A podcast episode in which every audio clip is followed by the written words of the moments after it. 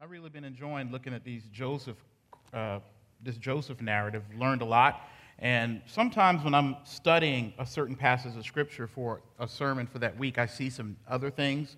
So as we come to the end of this sermon, there'll be some things overlaid next week that we're talking about today that I think we need to go back and look at and dig through a little bit more um, about this particular story of Joseph. I tried to get three chapters into one sermon. And um, God has a way of putting a lot of stuff in a little bit of scripture, right? And um, so we're going to continue today. Um, yeah, I, I, saw the youth this week at the 658 uh, service week, and they did an excellent job, guys. I appreciate Connor's leadership of the youth um, this week.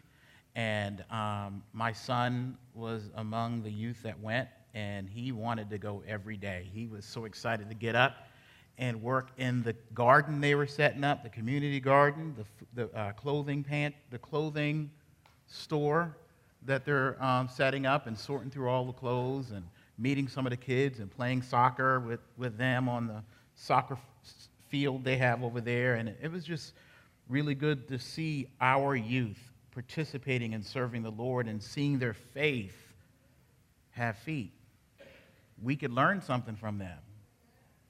Um, we send them, maybe we should go sometimes too. Amen.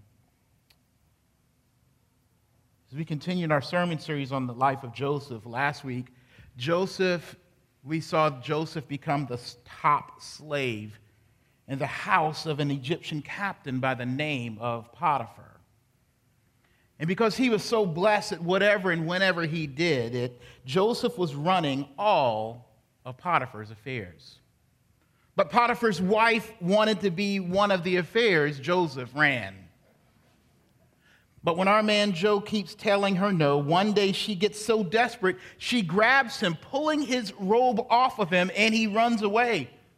So she makes up a story and is all like to her husband, See, it was only a matter of time before this Hebrew got the big head and tried to pluck the best nectar off the tree. Joseph tried to have me, and I screamed. He ran, and this robe is the evidence. Just look, for the Hebrew is dressed like he was ready to undress me. So Potiphar finds Joseph and throws him into prison, believing his wife. The royal prison, like our own sort of celebrity federal prison.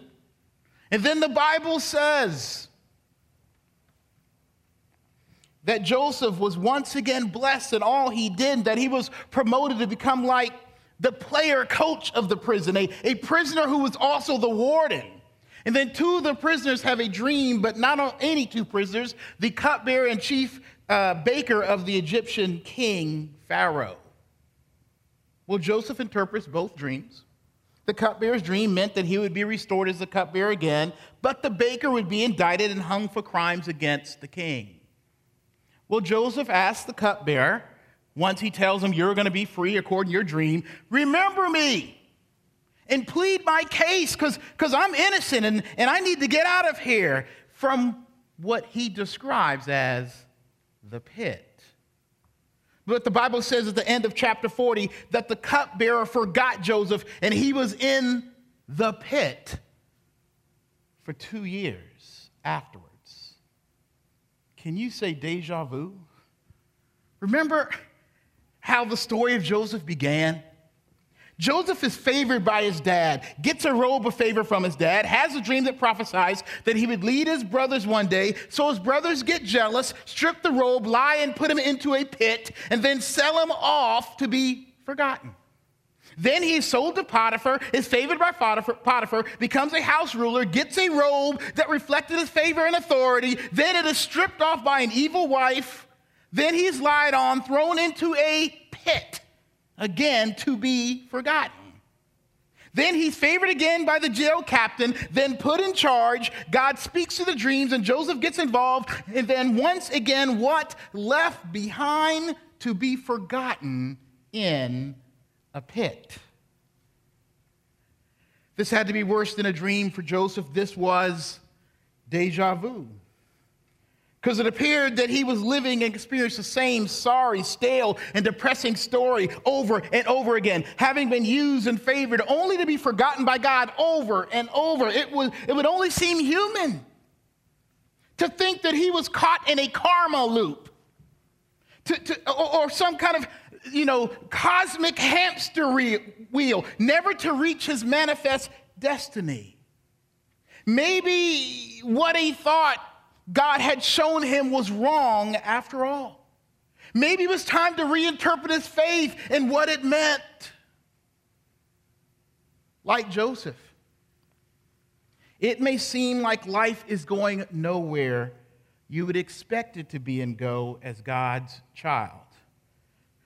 Some of us are dealing over and over with the same mistakes, the same issues, the same struggles, the same can't just get ahead or out of things. Same silent God, apparently, when you need Him to speak. Same God helping others out and leaving you behind. But God is calling us to a different kind of deja vu, a gospel deja vu, to trust God again to believe in God again, to trust God anyhow, to trust God still yet, to believe God still again. Why? Because God is reaching us. The Lord is remembering us. And the Lord is redeeming us. The Lord is reaching us, remembering us, and redeeming us.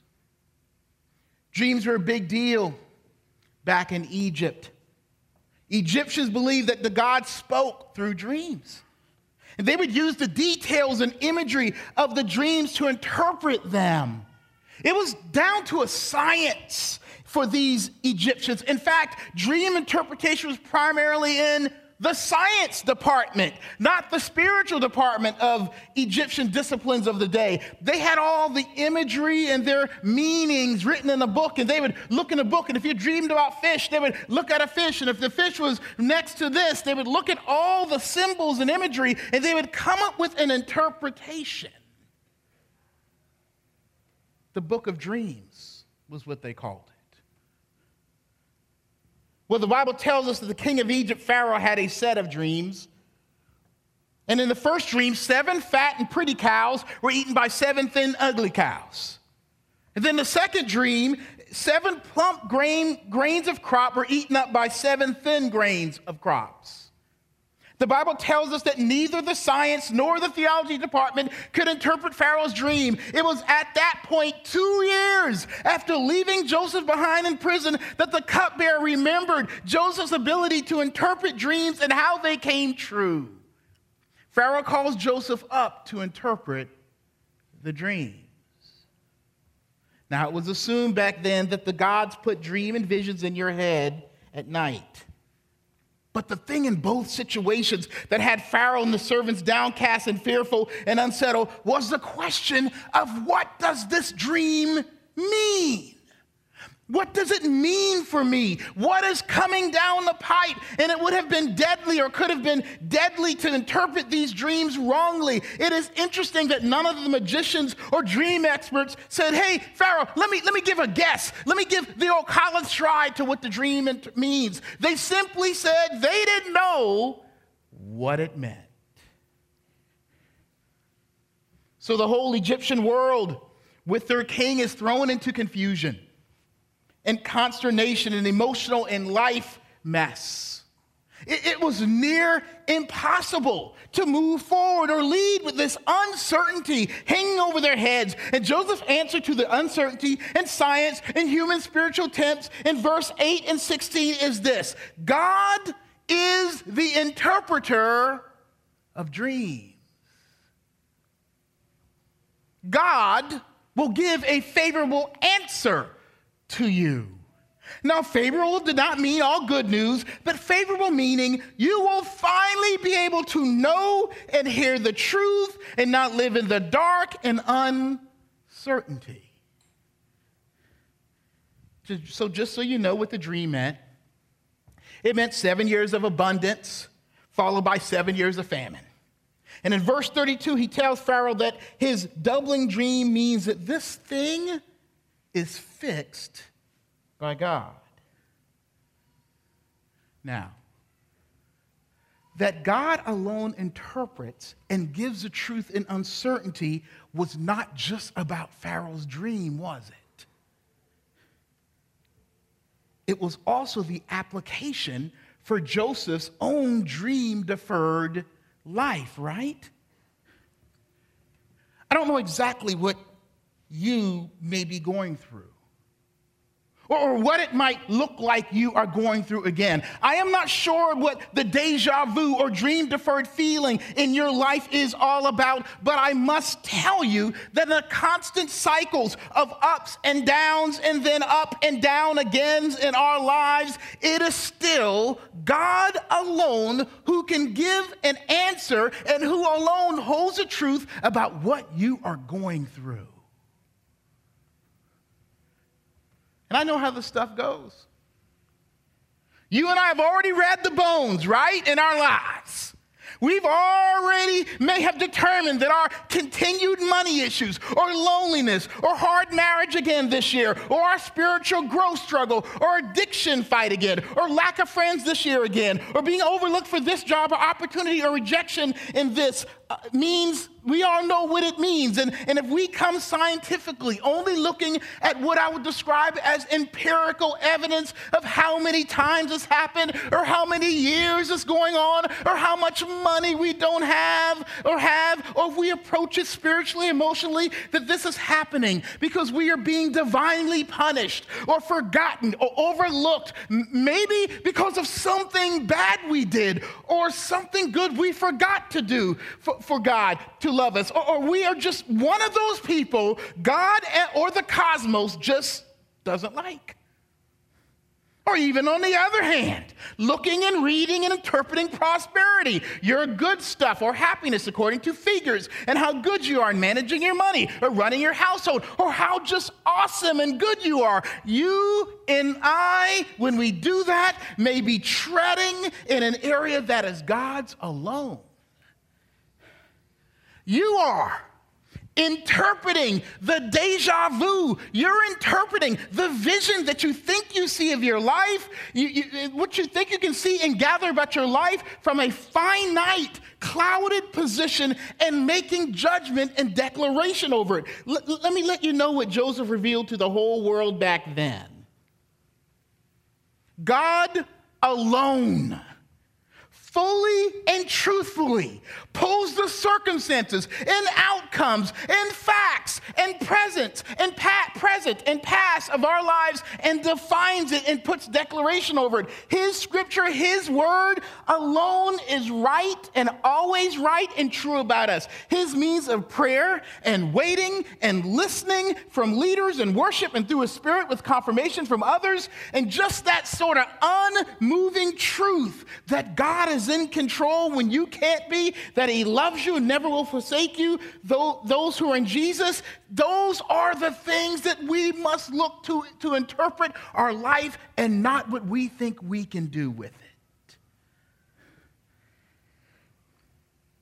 Bottom line stop condemning, judging, or complimenting your life by how you feel or what you think you see or by what again I describe as facts or, or advice given from people who are not trusting the Lord or whom you are not trusting the Lord for. It is wrong for us to do that, and we are destroying our ability to hear from God when we do this, and it keeps us living in fear and in the pit of life. Life is like a deja vu.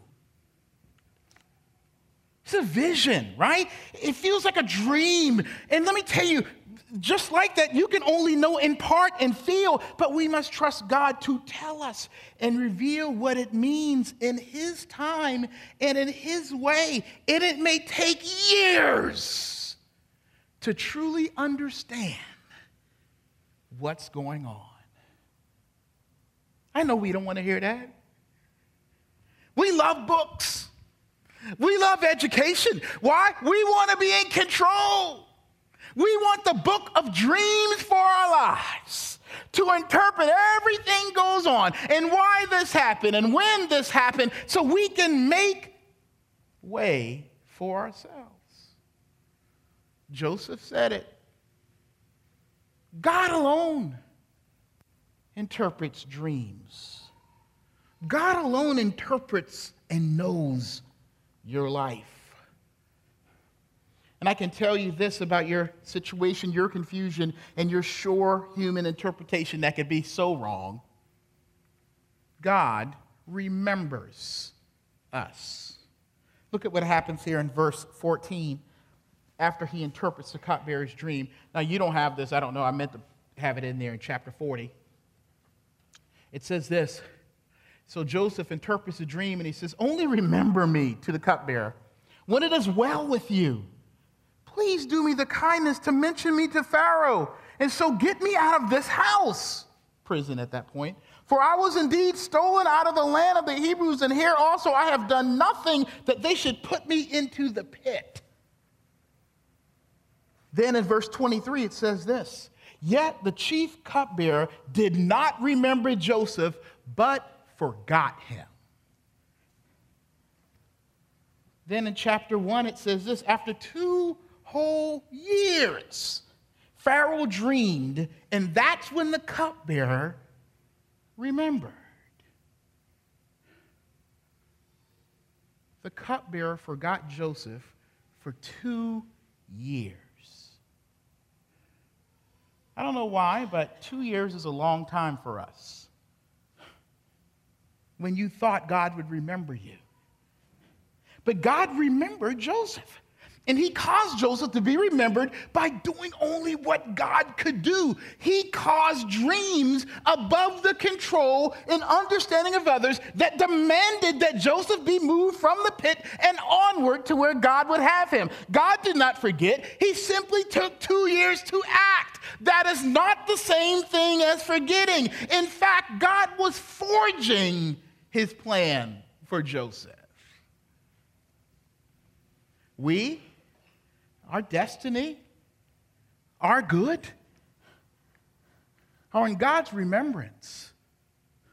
That means they're in the mind of God, which means it is not always right before us. Like we discovered earlier, the signs that God is at work are there, but the interpretation and control of the where and the when and exactly how are not ours. But we can be sure that we are in the remembrance of God, which means God's mind has embraced our situation and the knowledge of us, and it will not let us go. God moves and acts with us in in mind. The other day, I promised Clark a video game based on a reward for something he went above and beyond in, even suffering a bit. That ain't necessary. Sometimes that's life. You don't get a video game every time you do right. You're supposed to do right. As some people say, you want a cookie? No, you're supposed to do right and obey. But I wanted to bless him and love on him. I came home. You know how kids are. We're going, I'm going to get you the video game you want. Right? And so he's in the back seat. He's smiling, man. But I went home before going straight to the video store. And it was like, but dad! And I just lifted one finger and whispered, I know. I remember.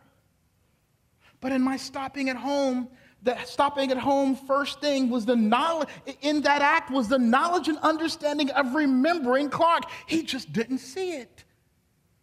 I did not leave him or my promises behind. It was incorporated in all that I was doing. And I'm human. And I've forgotten sometimes. And that is the good news. Because if we were allowed, hear this now, if you and I were allowed all up in the mind of God, which has one memory of past, present, and future that already has been and not yet held together, not in IMAX 3D, but divine 3D. Our heads would explode. It would be too excellent and marvelous and too wonderful for us to handle. And if our heads didn't explode, we would argue with God about when and why, and we would be that much more untrusting and at war with His timing and way. We would even say, God, you're doing it this way or planning to do this way is off. And we would end up, get this, that much more at odds with God's choices. Don't fool yourself. If you knew what God was doing in your life at every turn, there would be an argument between you and God about how it needs to happen. If you don't believe me, why are you so stressed about what God is doing now if God is in control? You don't want to know. Our hope is not in our concept of time and comfort and control, but in this fact that God has remembered that He knows, He's divinely aware and acute and informed about you and me. The question is never whether we or our lives are in God's plans, but do we live our lives as if we believe God has our lives in His plans, in His remembrance, in what He is forging? Let me tell you something. Your friends may have forgotten you. Your future employer, so thought, might be your future employer, have forgotten you, it seems. Your mama and daddy and brother and sister may not have you in mind in their selfish pursuits. The world might be moving on, getting boyfriends, girlfriends, engaged, married, having kids, getting promotions and careers and houses and vacations and fit and healthy. The world is leaving you behind in your misery and they are moving out and moving on. But God, the God of the Bible, your God, is not leaving you to a devastating deja vu. As he moves, so go you. As he triumphs, so go you. As he enters and moves time and space and nature and history, so goes you in the mind and loving will of God. God is not moving on without or forgetting you. He's not taking you through the same nightmare all over again, though it seems. God is moving forward and upward and onward, and your life may be like a wheel, right? Many revolutions, but going somewhere. Many revolutions, but not in the same place. Many revolutions, but in the remembrance of God moving toward a revolutionary redemption. Look with me at chapter 41, verse 14. I hope all these scriptures are in there. So, this is after he talks to Pharaoh. And the Bible says, Then Pharaoh sent and called Joseph, and they quickly brought him out of the pit. And when he had shaved himself and changed his clothes, he, he came in before Pharaoh. And then let's jump down to verse 38 in chapter 41. And Pharaoh, this is after he's interpreted the dream, given Pharaoh some advice on what to do. And Pharaoh said to his servants, Can we find a man like this in whom is the Spirit of God? Then Pharaoh said to Joseph, Since God has shown you all this, there is none so discerning and wise as you are. You shall be over my house and over my people. And all, sorry, and all my people shall order themselves as you command. Only as regards the throne will I be greater than you. And Pharaoh said to Joseph, See, I've set you over all the land of Egypt. Then the Pharaoh took his signet ring from his hand and put it on Joseph's hand, and clothed him in garments, here we go again, in fine linen, and put a gold chain around his neck. And he made him ride in his second chariot, and they called out before him, Bow the knee. Then he set him over all the land of Egypt. Moreover, Pharaoh said to Joseph, I am Pharaoh, and without your consent, no one shall lift up hand or foot in all the land of Egypt. And Pharaoh called Joseph's name Zaphenath Paneah, and he gave him in marriage Asenath, the daughter of Potiphar, priest of On. So Joseph went out over the land of Egypt. Joseph was 30 years old when he entered into the service of Pharaoh, king of Egypt. And Joseph went out from the presence of Pharaoh and went through all the land of Egypt. Before I get into what we see God doing for Joseph, let me make clear some of what we learned in our past sermons. There was never a place or position, even in the pit, that God was not with or at work in Joseph. But this is a picture of Joseph being where God already had him going. This was Joseph's God given destiny, having gone through many cycles. Now, I want to make sure we are careful in what we are seeing here.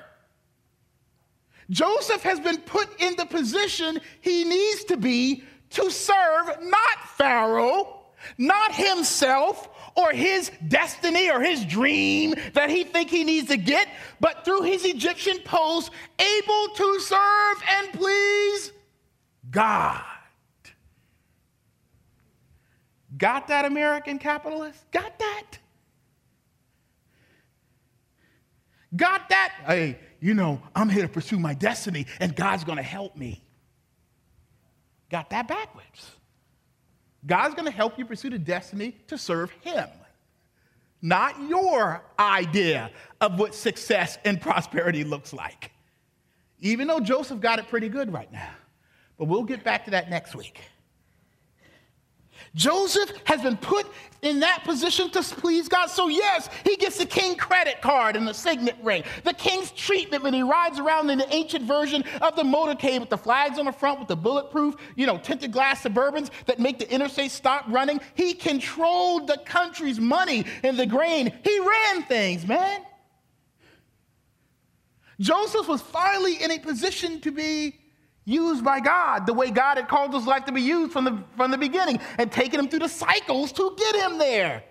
And this picture of Joseph's power as he rides around and rules in Egypt tells and teaches us this. Nothing could stop Joseph because nothing could stop God from doing what he had called Joseph to do. The Egyptian people and world literally had to bow and make way and open up for what God had called for Joseph to do. But not only on the chariot, but even in the pit, in the prison. The downtimes had to swallow him up and then give him up for him to move in God's plan for his life. And so, after all is said and done, over and over it seemed this was not the same Joseph. Things had really changed. He was redeemed out of the pit, and he, he in the world could see it. He was not in a cycle. God was truly redeeming him all along, and he was actually going somewhere every time he wasn't seemingly going anywhere. God is redeeming us in our stories in our issues, in our bondages, you and I again are not trapped in a futile divine karma reincarnated bad dream deja vu. You are not living the same thing over and over. You are in God's gyroscope wheel, right? Within any wheel where you might be turning in one direction while the whole thing is moving forward. You might be facing that way, but you are actually going in one direction. With God, regardless of whether you might be in the upside down position of your roller coaster ride, you are actually and truly living and moving in a straight line of unstoppable, undeniable, revolutionary redemption to be who God has called you to be. And you and your life is not what it was yesterday. Not even yesterday, definitely not where you are headed and where you end up. Your life is being redeemed in His time, in His way, by His power right now, and nothing can stop that or take that truth away. Nothing should stop us from believing and, and hoping that we are not and won't be what and who we need to be to do for God. That yes, you, believer, are changing and becoming more of what He wants through every crisscross, curve, twist, and turn.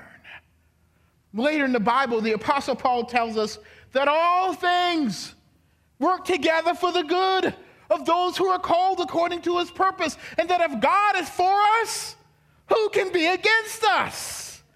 People of God, nothing, nothing can stop and is stopping your ride and your rise to your place that God wants you. Not success, not suffering, not the pit, not this world, not its kings, not its unseen power, unseen power. In fact, the whole world, even what you are going through right now, again, the deja vu, are but the vehicle or divine commission chariot carrying you. The thing and situation and reoccurring so called failure you experience is not against you or holding you back or holding you down. Don't you understand? It can't And it can't be, this is not a sign of your failure. It is just waiting to bow and give and make way for God to do and act in you. I want you to lift up your head and your prayers and walk and live life like Joseph rode and ruled as if God put you there and called you there, whether writhing in a pit or rolling up in place. As God's sons and daughters, because of Jesus, the world works and is working God's ultimate good purpose and plan in and through you. And that does not necessarily have a certain salary or house size or certain a group of friends that go with it. It's just that God goes with it, and the world has to bow and move out of the way for his redemption of you. But this is a story of gospel deja vu. So it's not because of me and you, but for me and you.